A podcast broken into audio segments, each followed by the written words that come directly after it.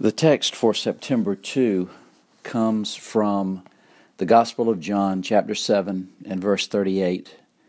Whoever believes in me, as the Scripture has said, out of his heart will flow rivers of living water. Oswald Chambers entitles this selection A Life of Pure and Holy Sacrifice. He says God's purpose is to make a person exactly like the Son of God, that is, someone who is characterized by self expenditure.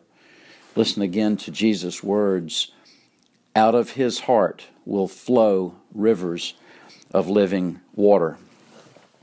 Chambers writes that God's purpose is not simply to make us into beautiful, plump grapes, but rather to make us grapes so that he may squeeze the sweetness out of us. What are the characteristics of grace in a spiritual sense? What are the characteristics of the fruit of the spirit that will flow from us? In Galatians 5:23 we're told that the fruit of the spirit is love, joy, peace, patience, kindness, goodness. It goes on and lists a couple of others, gentleness, self control.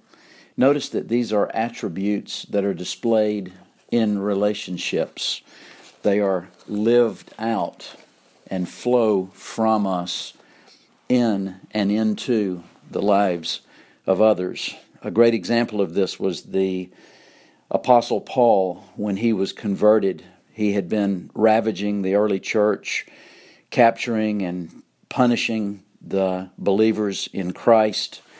And after meeting Jesus on the Damascus Road, Jesus explained his purposes for Paul. Jesus says in Acts chapter 9 at verse 15, He is a chosen instrument of mine to carry my name before the Gentiles and kings and the children of Israel. Chambers goes on and writes that when we believe in Christ, Indeed, out of our hearts will flow rivers of this living water, exalting the name of Jesus, displaying his attributes in our life, being characterized in our relationships by this kind of love and joy and gentleness. The man who had been the great hater of Christ's followers became a lover of his followers the man who roughly treated the believers became one who described his own relationship with them as being as gentle as a nursing mother.